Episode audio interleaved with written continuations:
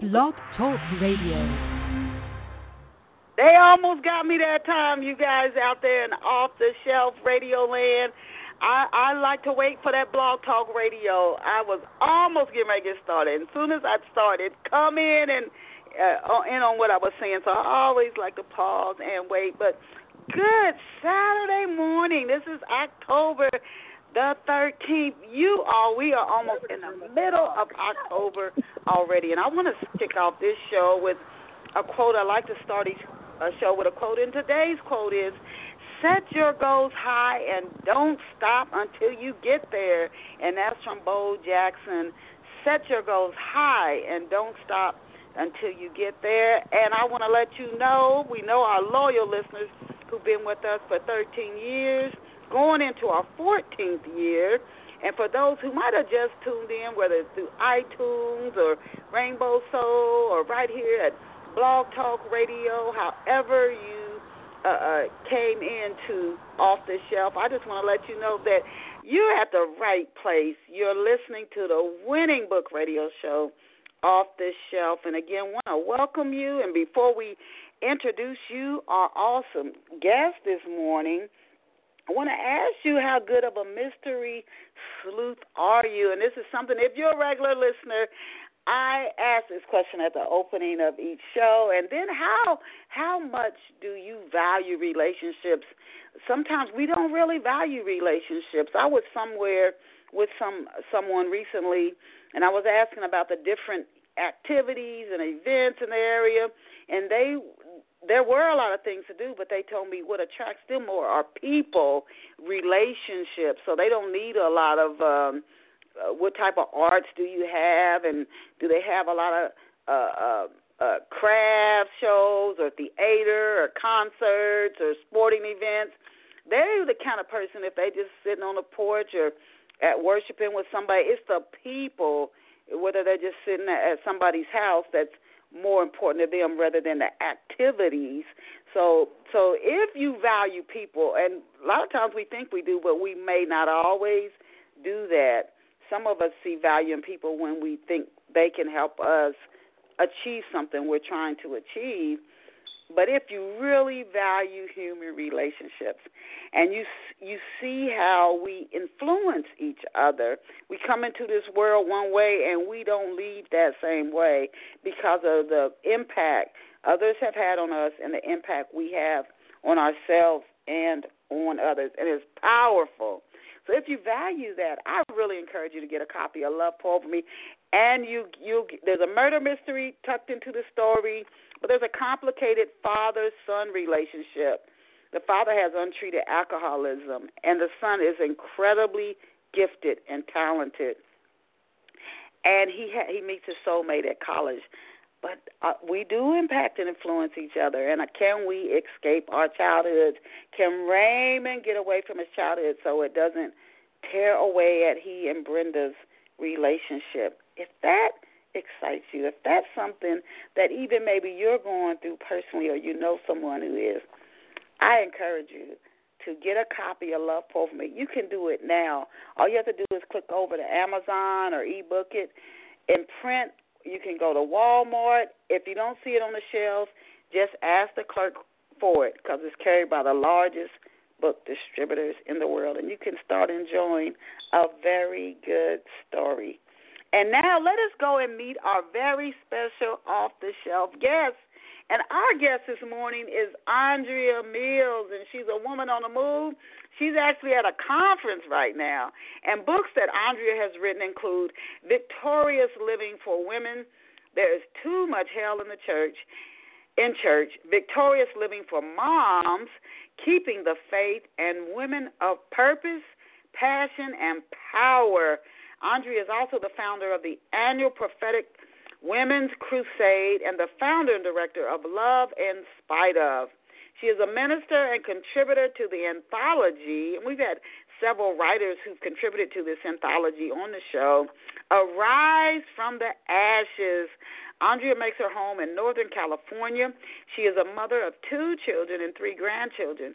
And you can check Andrea Andrea Mills out online at Love in Spite of Women Bible Fellowship.org. And it's spelled exactly the way it sounds. Love in Spite of Women Bible, Women's Bible Fellowship.org. No spaces. Love in Spite of Women's with a S Bible Fellowship.org. Welcome to Off the Shelf, Andrea. Thank you, thank you, thank you for having me. It's so good to be on We're your glad show. to have you have you here with us. We know you're juggling a lot of things this morning, and it, it's truly a pleasure to have you on off the shelf today. These are the first few questions that I ask. I'm going to ask you. I ask every single guest who comes on the show. Again, it's something I learned from listeners. They didn't. They wanted me to give a little backstory, learn a little bit about the guest before I launch right into the questions. So these are just general, typical questions I ask every guest on off the shelf. So to begin, could you tell us where you grew up and what life was like for you growing up? Okay, I um, I'm a native of San Francisco, California. I grew up a portion of San Francisco, moved over to Oakland, California in the seventh grade. My mother's only child. Growing up, life was good as far as um, being raised by a single parent. My mother, um, she provided for me well. Uh, so life was good, and then I moved over to Oakland, California. Went off to San Francisco State to college. At that time, I thought I wanted to be an actress and a model, and then as time went on, I ended up in um, Bible college. So the Lord steered my my path into another direction. So um, I'm a minister of the gospel. I love the Lord. Um, I love to write. Um, and I have what three children? Well, two children. One passed away um, two years ago, and I have three grandchildren. And I'm a single woman. And what else? I think I covered it. You are really doing it. And you're at a conference. What conference? Uh, tell our listeners what conference are you at today? This is a, a conference. It's the first annual conference. Um, it's called Landmark Ministries. This is a sister that has a, a church here in Oakland, California, and this is her first um, annual women's conference. And it was an interesting morning trying to get in here. There's this big water flow over here that they need um, East Bay MUD to come and fix. But it was interesting on us trying to trail our way in because we no one wanted to go first because water, we didn't know what was ahead of us because it's this big puddle of water. So one car finally came after we asked was it safe. One car finally went through, and then we proceeded after her. So they're taking care of it now. what did what did you dream of becoming when you were a a, a child? You said you kind of ministry kind of happened, maybe not by your design, but when you were a little girl, what did you dream of becoming? An actress and a model. ah. That was my desire. Yeah, I love to this day. I still love plays. I still uh, love to go to the theater. I still like to watch models. Uh, I love musicals. Uh, hopefully next year I'll be turning one of my books into a musical stage uh, production. Okay. So I still have a you know a heart for it, but I'm not per se uh, pursuing it. In other words. And and how were you when you knew you wanted to be a writer? And some people write books, but they don't consider themselves a writer. So I guess the first question would be: Do you consider yourself to be a writer? You've written several books, and if so, how were you when you realized that was a path you were going to get on? Well, if I go back to when I was a child, I don't know if this has something to do with it, but I do remember I used to take books that my mom would buy me, and I would take those books and I would um, copy those books and turn it into a book. And it was just one of my projects sometime for me to just do as a kid to have something to do. So I don't know if that right then was letting me know, okay, you have a heart for books, you have a heart to be a writer. But what really brought it out, I did have this um, this desire to um, tell the world about experience or, or my heart on different matters. And I remember at one church I was um, on a prayer team, and they did it. They did it a little bit differently. The way we would do, we would get a, um, we would get our assignments on what we should pray for, whether it was for the marriage, the church, the leaders, the singles, and um, we would have a team, and we would pray about what to to give our team leader but we wouldn't give it to her verbally. She would have us write it out and send it to her in an email. And from doing that day after day, week after week, day after day, week week after week, it really uh, prompted me to say, okay, I'm ready to write a book. But I still didn't release that book until my the first anthology. And doing that first anthology and and coming together, flying to a different state, and the women coming together. And when you first when you see your um, your work in print for the first time, oh, it's it's amazing. It is just, it was amazing feeling. and so, how how how long ago was that first anthology?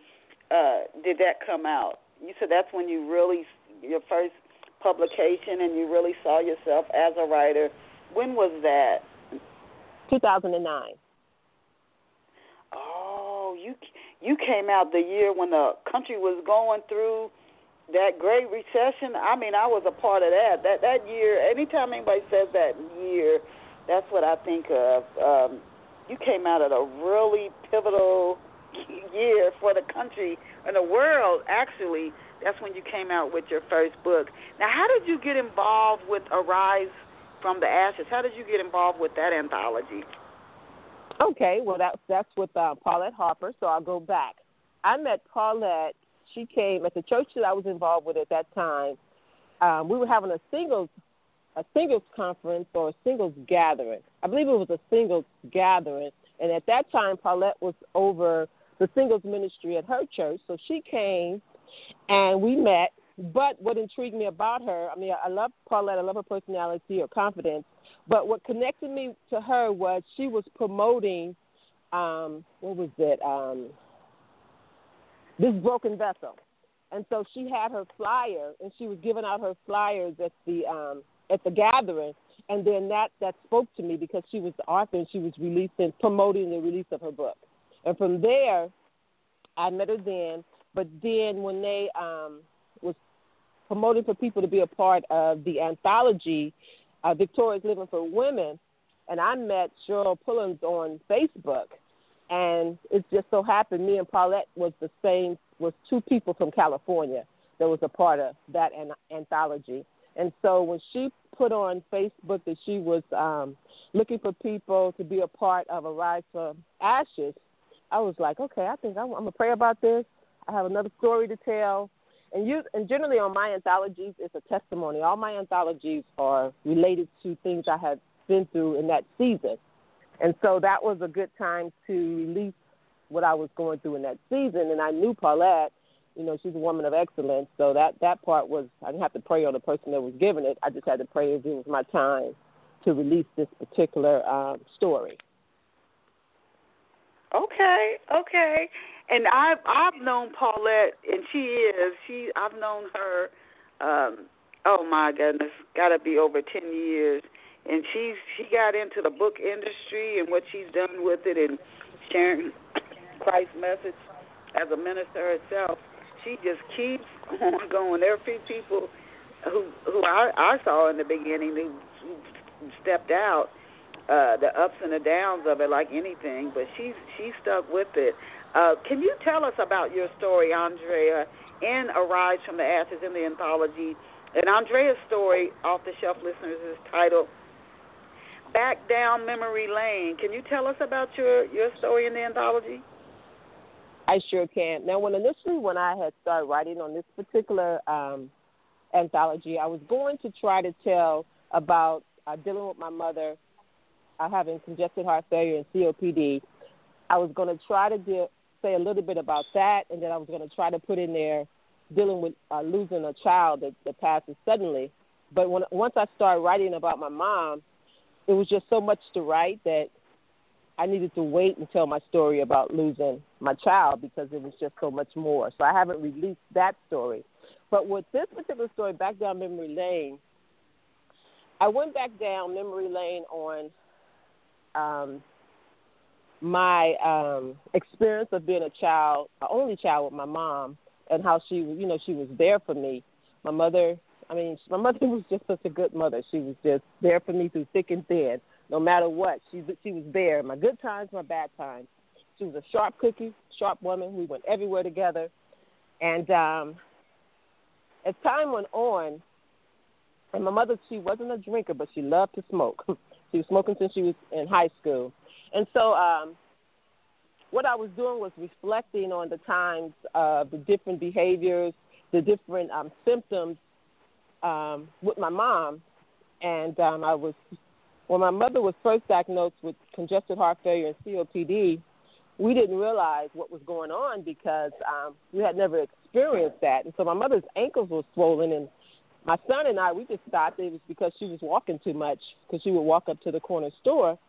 And so finally we took her to the um, emergency, and we're thinking that this emergency was going to be a turnaround. You know, they were going to check her out and say, okay, she can just go home and rest. And so they end up um, admitting her, and they said that um, that she had fluid in her lungs.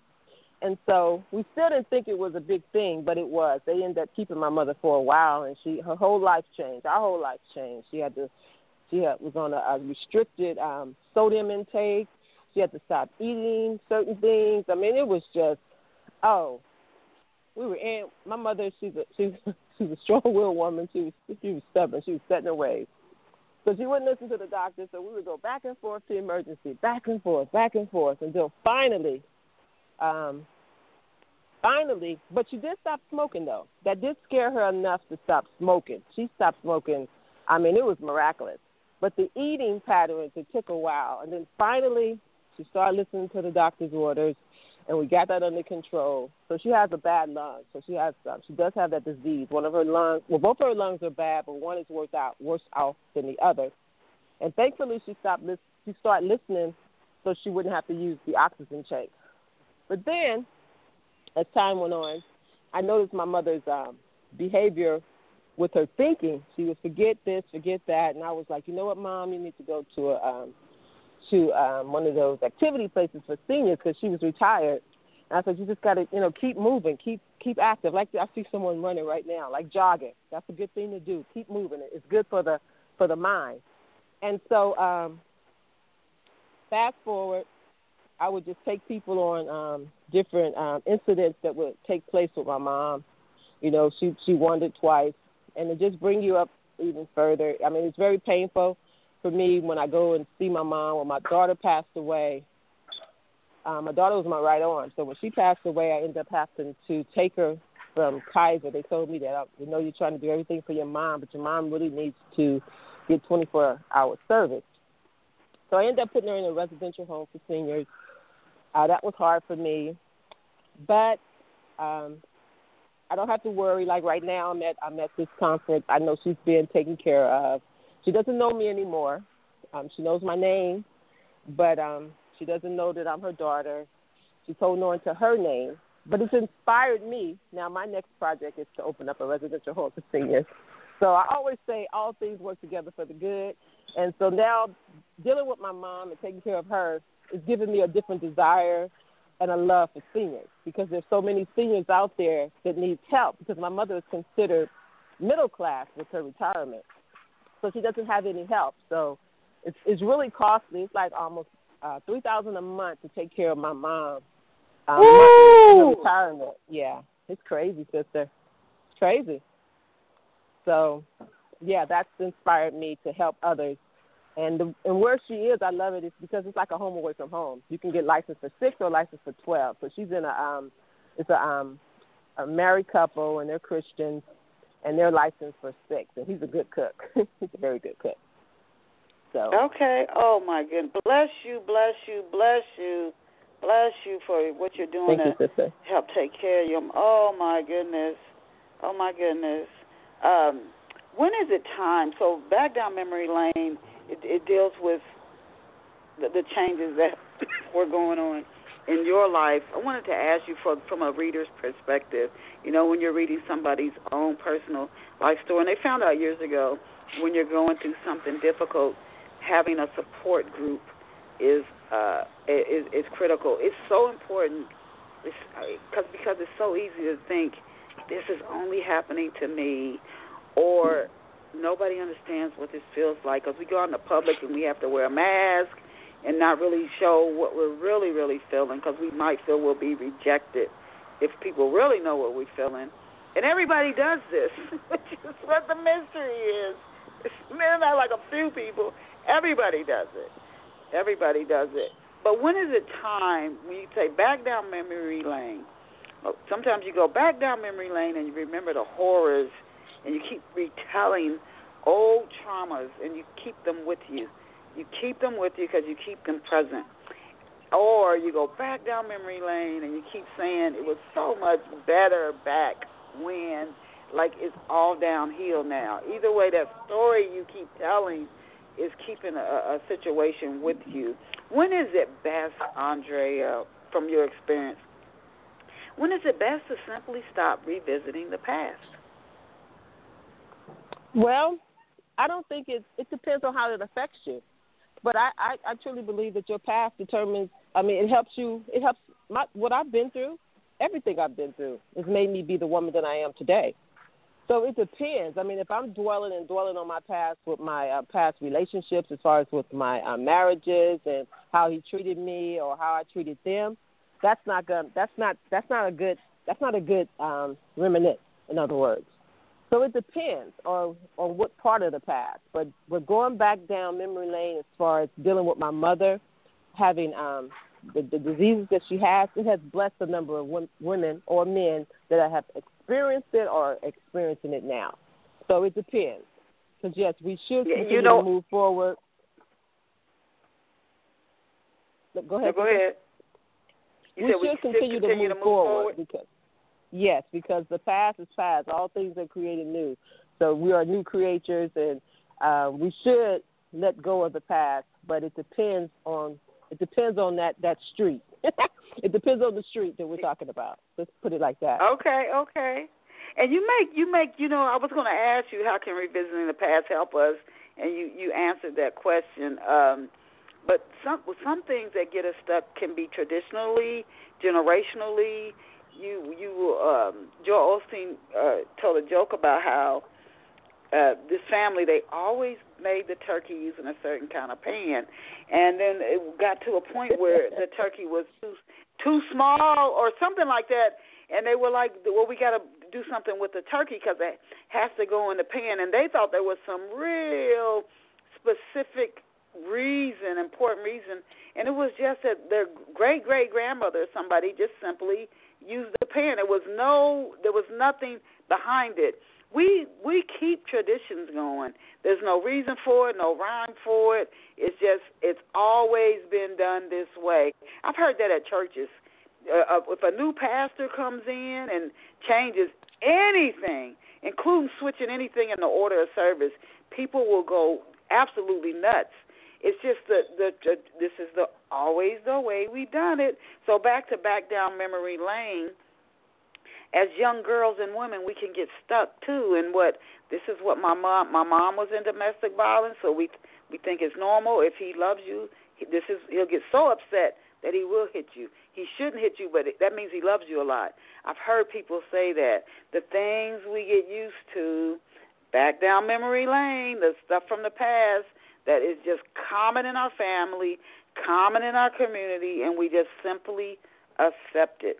Now, you have a ministry that helps to empower young girls and women and helping them to let go of things from the past that just don't serve them anymore. And what specific ways, Andrea, does your ministry help to empower young girls and women? Do you offer mentoring? Do you give them like uh, clothes to take out on wear on uni- interviews? In what ways does your ministry serve uh, to empower young girls and women? Okay, so Love in Spite of Women's um, Bible Fellowship, that is um, a women's ministry that the Lord had given me when I was, me and my mother was running my child care. And um, he had, I'd had a dream and he gave me the logo, which was butterflies, pink. I mean, and so as I start praying on the matter, the title Love in Spite of Women's Bible Fellowship is called Love in Spite of because I think you touched on that. Sometimes when women get together, they won't release at all. They only re- release a portion that they feel that they'll remain accepted, or they feel that if they release it all, that someone is going to go and talk about them or treat them a little different or look at them differently. Love in spite of is derived around Jesus. Jesus loves us in spite of. In spite of our past, in spite of what we've been through, in spite of what we're going through, in spite of what we did, He still in loves us. He still loves us in spite of, because He is love. It's His nature. Doesn't matter what we've done, what we did, what we've been through. He loves us unconditionally. Agape love. So that's why it's called love in spite of.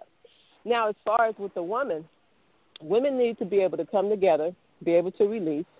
They need to be able to be um, accountable to someone, someone to pour into them, someone to mentor to them. Um, there's Bible studies that are derived around this um, ministry.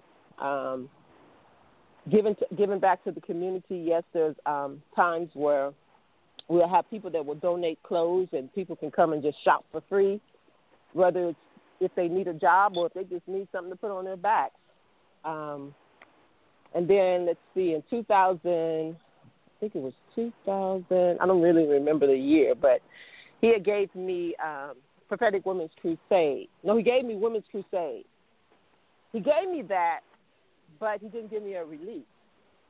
And as time went on, when I went to a certain uh, a different church, they had what we call prophetic uh, prophetic uh, institute, where you're able to learn more about the prophetic vein, that that particular uh, gift you may have. And so, he finally gave me a release in 2014. So yeah, it was 2008 when he gave it to me because it was eight years later when he released it, and it was called Prophetic Women's Crusade. Now, Prophetic Women's Crusade is, is under the umbrella. It's an annual event. And um, the first year he gave it to me, it was birthing. He, I mean, I knew it was all God because he gave God is a God of details. So he said three keynote speakers and eight theme speakers. Every year the Lord gives me a theme, uh, three keynotes, and every theme that He gives me, it's always eight letters. So the first year was the mm. birthing. Yeah, isn't interesting? The first year was the birthing. So I had uh, three keynotes.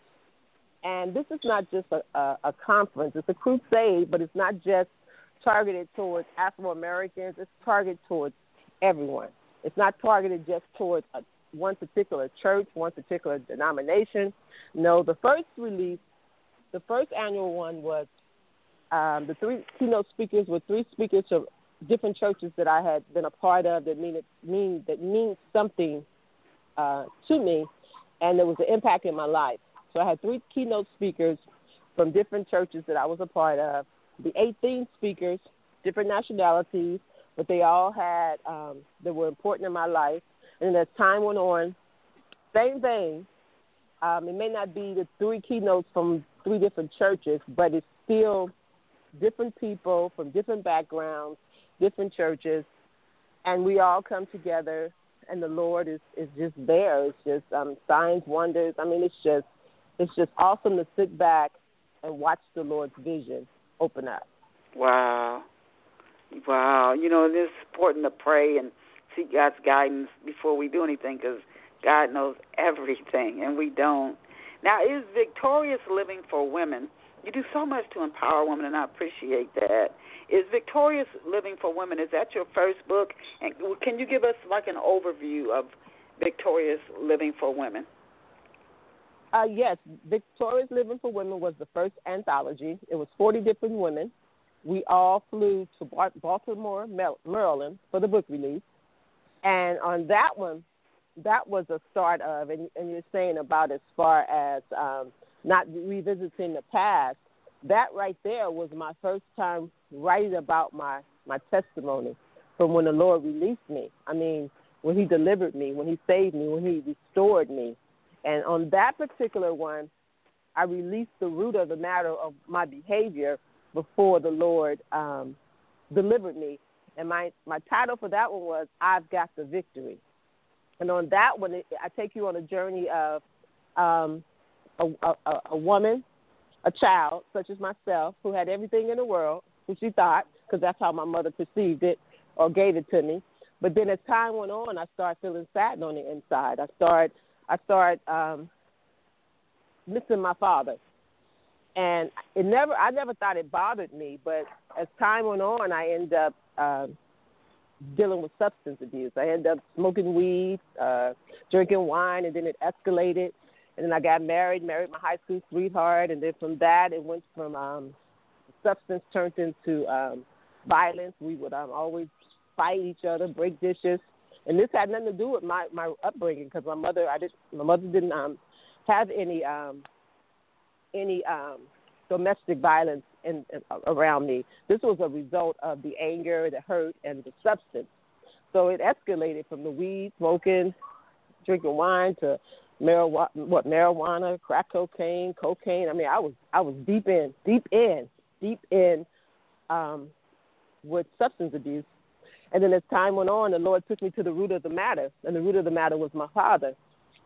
And I went to go stay with my father for roughly six months, and I got to asking all these questions. Why wasn't you there for me? Why? Why this? Why that? Why um, he wasn't there for my children, my graduations? And we we just, we just talked about it. And the Lord took me to the root of my matter. I mean, just back forward. It was at Oakland at Lake Merritt, and I remember looking over my life, and He spoke clearly. Enough is enough and it was my father, and that's when wow. I moved to a different state. Yes, and sister, from that, when my father said he didn't know any better, it freed me. Those yeah. words right there, I didn't know any better, and he starts sharing things about you know with his father and the things that he went through, and from then, it's been over what 19 years clean and sober because of the Lord oh Jesus Christ. my goodness, praise the Lord! Uh, and yeah. you know, Andrea, you you I was saying earlier how we we always are. I, I don't know a human being who hasn't been plagued or to the point of feeling pain because they're worried about what somebody else thinks of them. And everybody does it. So we go out in public with what this is what I think I can do and say, and people will not reject me.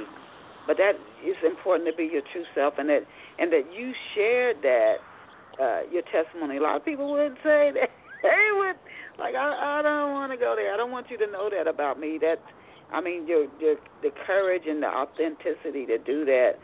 You show people that you can be, and we've had other guests on. One lady said she got into meth, and I forget how she did, but she said she trusted God and came out.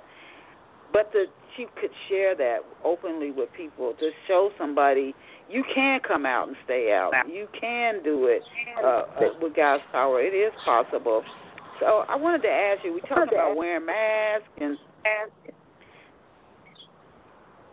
we're talking about wearing masks and caring what other people think of you and letting go of the past. And you want to live a victorious and empowered life. So all that said, the church is. Some I heard this uh, pastor told me, church is kind of like a hospital. You you might think it's a place where perfect people are or near perfect people, but it's not. It's a place where people come for healing and help and to learn to, to serve and minister to others who are either where they are or where they used to be. So, all that said, why did you write? There's too much hell in in church because a lot of people view churches that's the that's the holy place. That's the place where everybody acts right, and all the loving people are, and all the people who follow Christ are. Why did you write that? And and it certainly, I certainly didn't write that to take any of that away. And actually, let me read to you this, what's on the back of the book. It's the primary purpose of writing this book is definitely not to persecute the churches. It will bring repentance, righteousness, holiness, and most of all, the fear of the Lord back into the churches. For so long, many churches have started putting off the kingdom of God first and seeking his righteousness. But heartbreaking to say, some have ended up in a spirit of compromise. In other words, there's too much hell in the church. So that's not the vein that I was talking about. When I, when I speak of there's too much hell in the church, it has nothing to do about what you brought up because that's where it should be. That's how it should be. What you just said. Mm-hmm. On some churches. So, so, so, can you tell us uh, a little bit more about what's what's covered, what you focus on when you say compromise? Is it that the church is trying to maybe compromise to attract more uh, more members into each church? So, okay, we really shouldn't do this, but we will because it'll attract people. What can you give us a little bit more insight on what you did give us the, the synopsis on the back, but what you cover in, the book? So uh, yes, as far as okay, let's go with uh, compromise. no church is perfect. So I'm not speaking of going to a church that is perfect. That's not what I'm speaking of. But as far as that uh, compromise, yes. Are you are you are you doing this because you want to save souls? Are you doing this because you want to um, uh, be a better a better um, a better place for people to come and be saved, set free, changed, delivered, or are you doing this so you can fill up your your pews? Are you doing this no matter what what what it is? You don't have any standards. You just come on, just just do it. Are you doing it just to fill up the pews, or are you doing this? Is, what's your motive? Is your motive for the kingdom of God, or is your motive to try to have the biggest church than somebody else's have? What is your motive mm. for doing what you're doing for the kingdom? Mm. And if it's if it's to have a big church, that's probably more, uh, I would say, me focused anyway. And who and and, and it's hard to say who would do that, but I'm sure there probably is that bit because it's really hard to. um You have to be truly centered in Christ, not to adhere to the ego, because the ego is what we identify with. We think that is what we are, and it, it does want to be lifted up and noticed. It does, which which leads me to the next question: What is the difference? This is something else you touch on, and I think it's important. What is the difference between a jealous heart? You you want to have the biggest church, you're competing with other churches. What is the difference between a jealous heart and simply feeling jealous because I I would imagine that every human has felt jealous, even if just when we were a child. But I think even as adults. But is there a difference, and if so, what is it between a jealous heart and simply feeling jealous? Oh yes, there's definitely a, a, a difference because when you when you're going on this journey, and let's say that um, you're at work, but this is about the church. But let's say you're at work and um, someone gets promoted and you think you should have got com- promoted, right? And for a moment, you might get get jealous and, and say, "Wow, I'm qualified for that. I should have got that. I, I I applied for that." But do you stay there? And do you say, "Okay, I'm gonna congratulate her and I'm gonna I'm gonna, I'm gonna encourage her and help her as much as I can for this particular position"? Okay? Now, jealous heart. Now that's just because that jealous comes on you, and then you let you, you you do whatever you can. You pray and let it get out of you. But a jealous heart is someone that's their lifestyle. There, let's say you. Let's say we're gonna go back to the church. Let's say with position. Let's say that you've been praying to be over the women's ministry or the men's ministry, because it can go both ways. It's not just a woman's thing. And then somebody else comes into the church, and they get that position. How how do you react? Now, if you just for a moment and then you pray, or even maybe for a week and you pray and you ask God to take these out of me, Father God, creating me a clean heart and renew a right spirit within me, and and then you and you're trying to get this out of you. That's different than someone that's saying, okay, mm-mm. now you got that eye, you got that that that um, evil eye on that person, and you're trying to do whatever you can to discredit that person, discredit their character, you're going to do whatever you can to try to knock that person out of position. And that's your lifestyle. It's not just right then. That's wherever you are. That's what that's what you do when it when it's pertaining to mm. you and you getting mm. promoted. That's a jealous heart. That's evil. Oh yeah, you don't want that. I would definitely. You wouldn't be happy. You wouldn't be happy. So it would. It would. That's that's when you really do need to pray. Uh, even when you, like you said, when you see jealousy come up, Lord, please take this from me and and in, and in its place, don't leave an empty space, but put love or or or, or something good there. But oh yeah, you don't want to develop a jealous heart. That would not be good. Now you you just you also discussed like prestige in the church, and you may have already touched on it in your book. There's too much hell in in church. Can you give us an example? When you say prestige in church, that would be like what being the first lady, or what do you mean by prestige? No. Somebody people. Nope. This is what I mean. It says prestige versus the anointing. That's the name of the, that particular chapter. Prestige versus the anointing. So let's say, let's say you in the church, and you need a praise and worship leader, right? And let's say you have somebody that's out the church. They they they off the charts R and B. They I mean they they got number one hits on on the charts. They come into your church. You have this sister.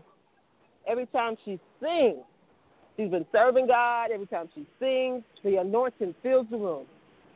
She's full her lifestyle. You know she's anointed, right? But the person that that's going to draw the most money, that has more money, has prestige in the world, comes in and they get that position because of their lifestyle out the church. Not because of the anointing, not because of God called them to that position. It's because of their prestige. Mm. That's why it's called prestige versus the anointing. Sadly, that's today. That's still today, Wow. sister, and it's it's getting it's getting oh it's just it's so sad. Now this was this book was released what back in 2010. That's this is what e- eight years later, and it hasn't gotten any better. Mm. Now that's a, I, you know what? I've gone to mainly small churches, so I, I might that that I might not see the jealous heart. I've seen that at least once, but that is sad. Uh, and and maybe the so the churches maybe that's why a lot of people some don't go anymore. They think it's more of a show or just a tradition, something that you traditionally do, because they don't see the connection, the relationship with Christ and and and our Creator and the Holy Spirit. They don't see it in the people who are in the church. So it's it's more like this is what you do on Sunday. This is what you do on Wednesday, more than the relationship that that that, that they might not see. Uh, I wanted to It's, ask it's called you. an entertainment spirit. It's called an entertainment spirit. Coming in to be entertained, not to be worshipped into His presence, but to be entertained. So it's become a mixture now. You're not going just to a concert. You go to a concert to be entertained, but going to coming to church to be entertained. It should, it, it, it's that's where the, there's another. There's where the compromise come into there, come into play also. And so yes, Mm. you're right. A lot of people have gotten fed up with that, but they, I mean, sadly, you don't want to leave the church. You, you really don't because we Mhm. need. I mean, I've been there before when I was like, oh, enough is enough. I'm out of here. But then I get convicted because we need each other. We need to we Mhm. need to fellowship amongst the other to stay strong. So if God is not calling you to leave there, then you stay there and you pray. But if it's gotten just too just it's just it's too much. I mean, pray God will lead you because all churches. I'm not. This is not for every. I'm not saying all churches are like that. Mhm. So no, Mhm. there there are still some good churches that that are um, seeking, you know, seeking the Lord and want this to be His His holy tabernacle. Mhm. Yes, yes. Can you tell us about?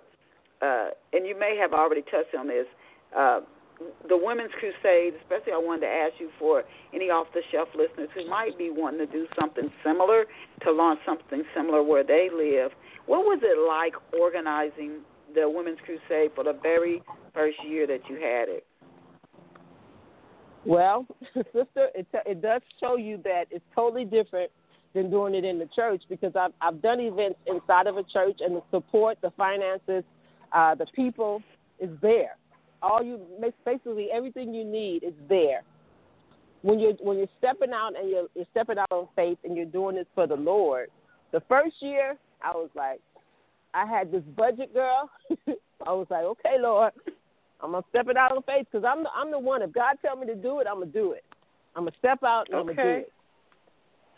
But as far as all, I just didn't. Oh, all the, the the stuff that you have to pay for, everything. Everybody want to get paid, and I'm not saying something wrong with that, but I'm just saying you just see a lot that goes on behind the scene when you see all these big conferences. Not that's a part. Of, that's not not a part of church, but someone that's doing it their ministry.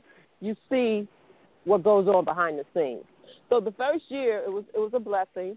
I mean, it was this is it was I remember this. I was at home, every I got everything in place, people were in place, and I ran home to change, right?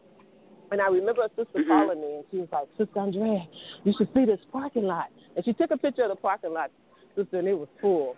And I just got down on my knees and I, and I just started Mhm. crying because that just showed me that God was pleased and this was His vision, right? And so, um, yes, that's what it was like. Was okay, Lord. Next year, what do I need to do to start um, uh, raising funds? You know, or or fundraisers, or because you know people will donate. I this is what I've learned when you're in the business world. People will donate after you get stability and they see that you're here to stay. So this is like okay. the what next year will be the fifth year for the uh, okay. crusade. So the first, yeah. Mm-hmm.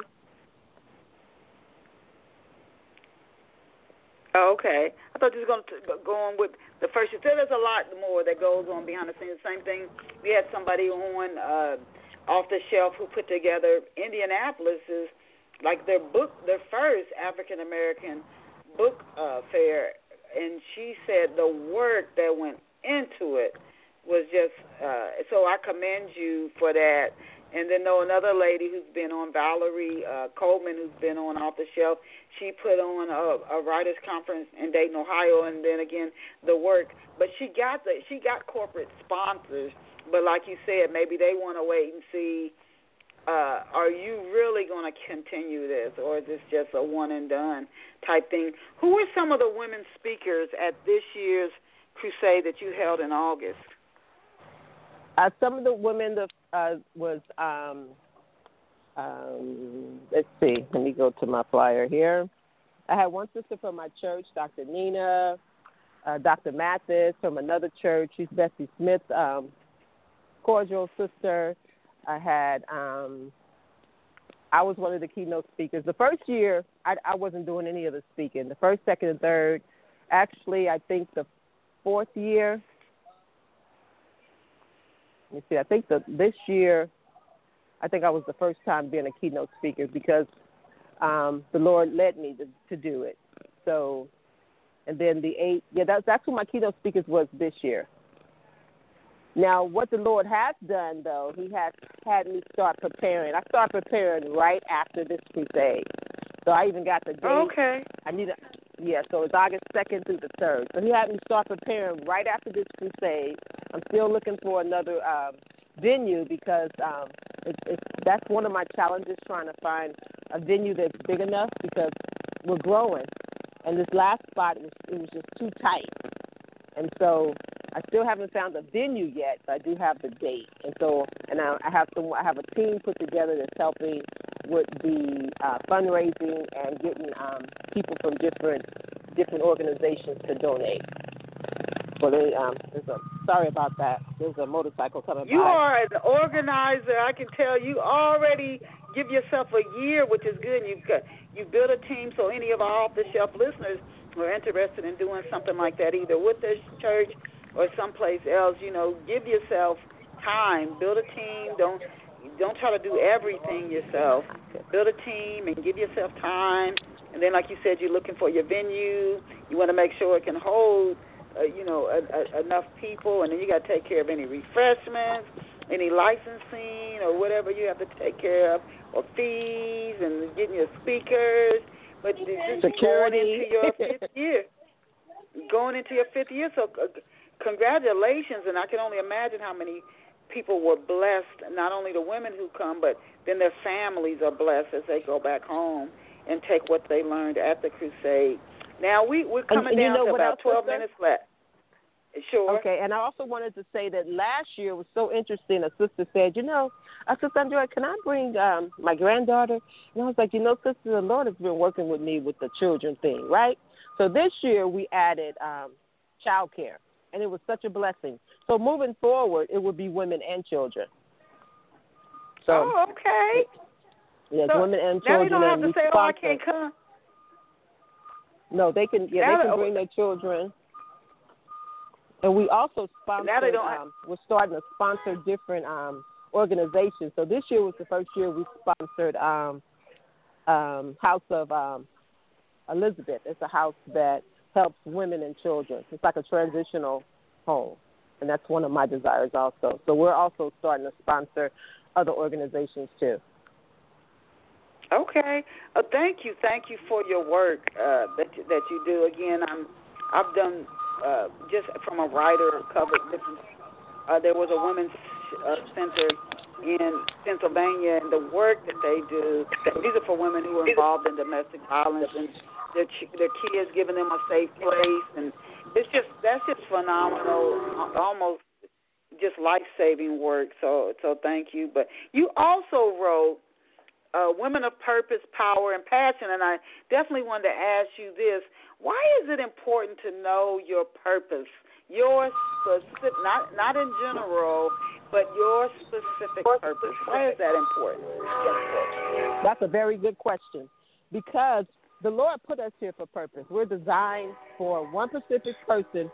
One, we, we're designed to do what the Lord has called us to do. Knowing your purpose, when you get up in the morning, you're going to be focused on your purpose, not your job, but focused on your purpose.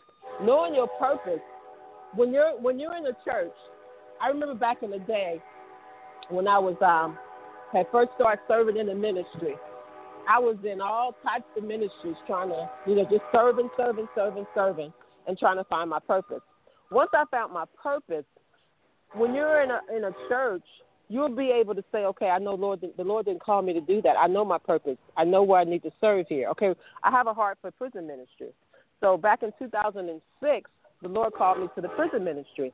So I know that I know that when I in the in the when I'm connected to the church, I know that my purpose is for the prison ministry. I know that my purpose is for prayer. I know my purpose in the church is being an altar worker.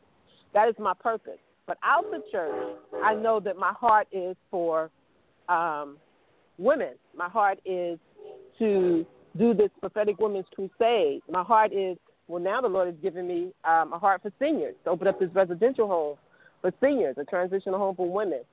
So the Lord will will tell you what your purpose is.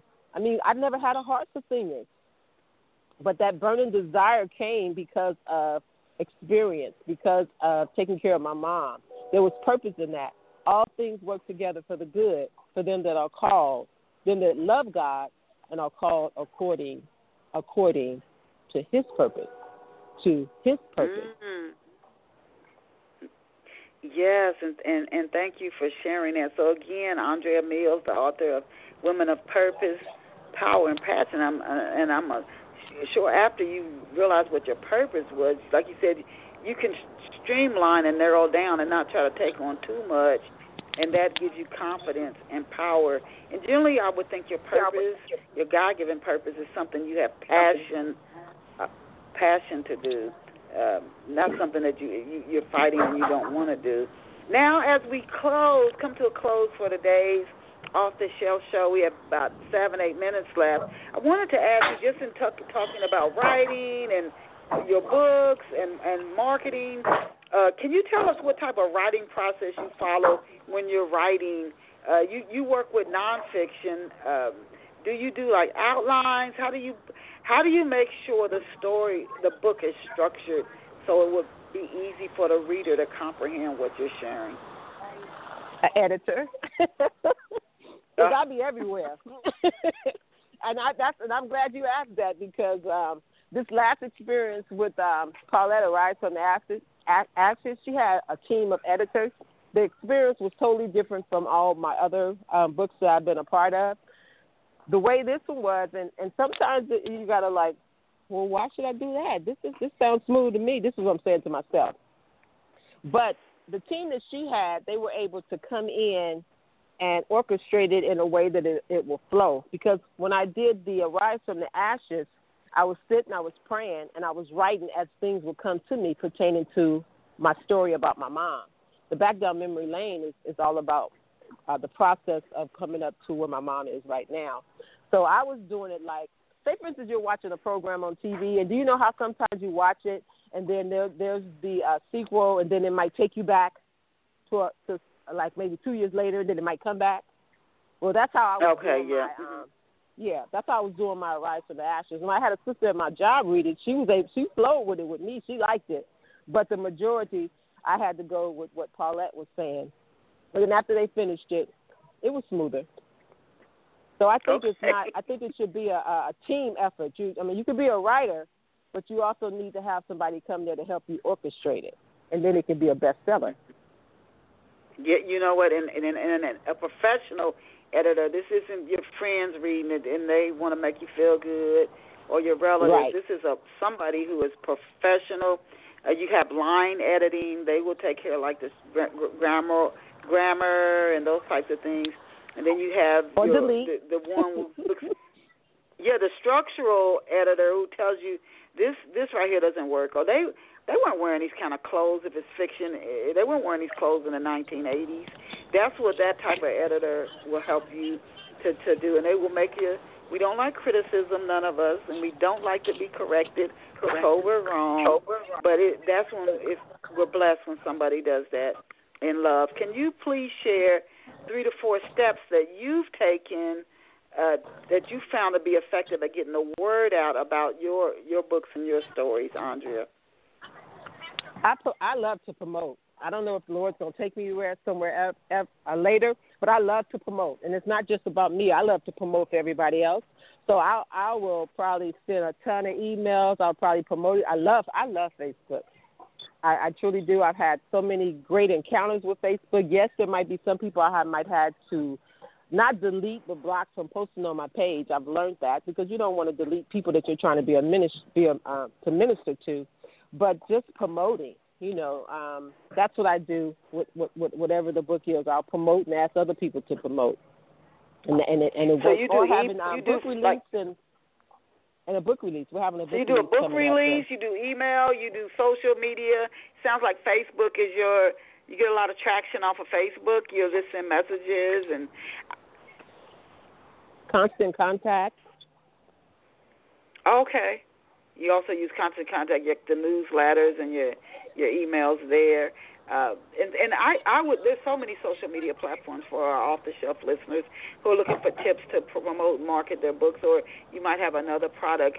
I would say you you probably could work three, no more than four social media networks really effectively. Uh, some are really good with images like Pinterest and uh, of course Instagram. If you have a lot of images those are good for that. Uh, Facebook, Twitter, uh, so, and then LinkedIn, depending on what you are, are marketing. Yep, I LinkedIn, and some people get some people get a lot of traction with Google Plus, but it depends on what you're doing. Some people with LinkedIn as, as well. So as we come to our last few minutes of the show, and thank you for everything that you shared here uh, this morning, Andrea. Um, I wanted to ask you, are you working on any new books right now? And if so, can you give us a glimpse into what you're working on? Well, I do know that the next um, book, I believe it's not going to be an anthology. I believe it's going to be, I always like to say, solely me. I don't know if that's going to be a title or what, but I always say solely me. In other words, because I've been a part of a lot of anthologies. This next one will definitely have something to do with um, losing my daughter. Uh, my daughter was 29 uh, she wasn't sick. She um, we woke up one day and uh, we all had moved back home to, to take care of my mom, and she was my right arm. We were up one night um, eating tuna, laughing. It was a good time for us. I'm, I'm thankful for that. And we were watching Law and Order um, on Hulu, catching up.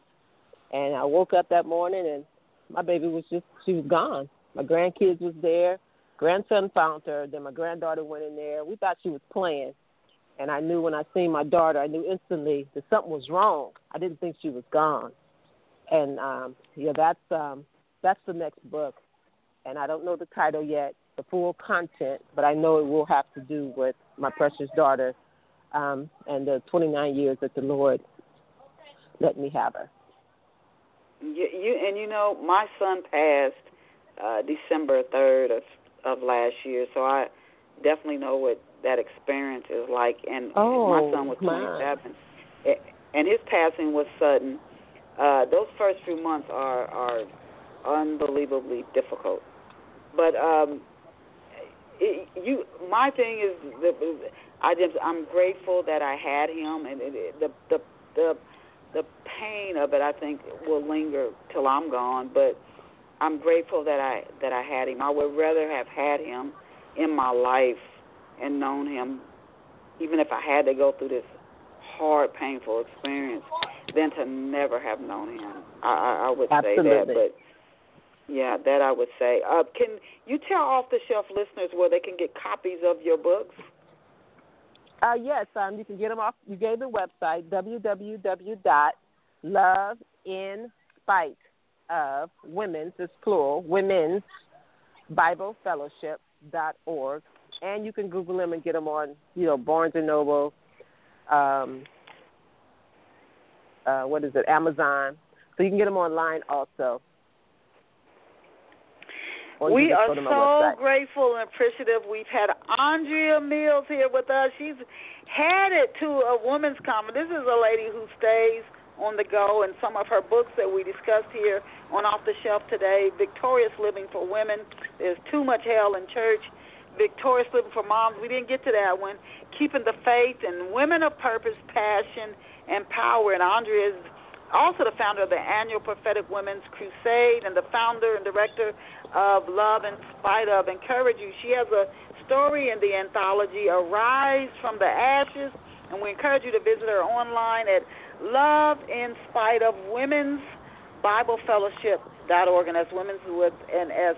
Her name is Andrea A N D R E A Mills, and I'm sure if Michelle. you put her up in a search engine, Google, uh, she will come come up.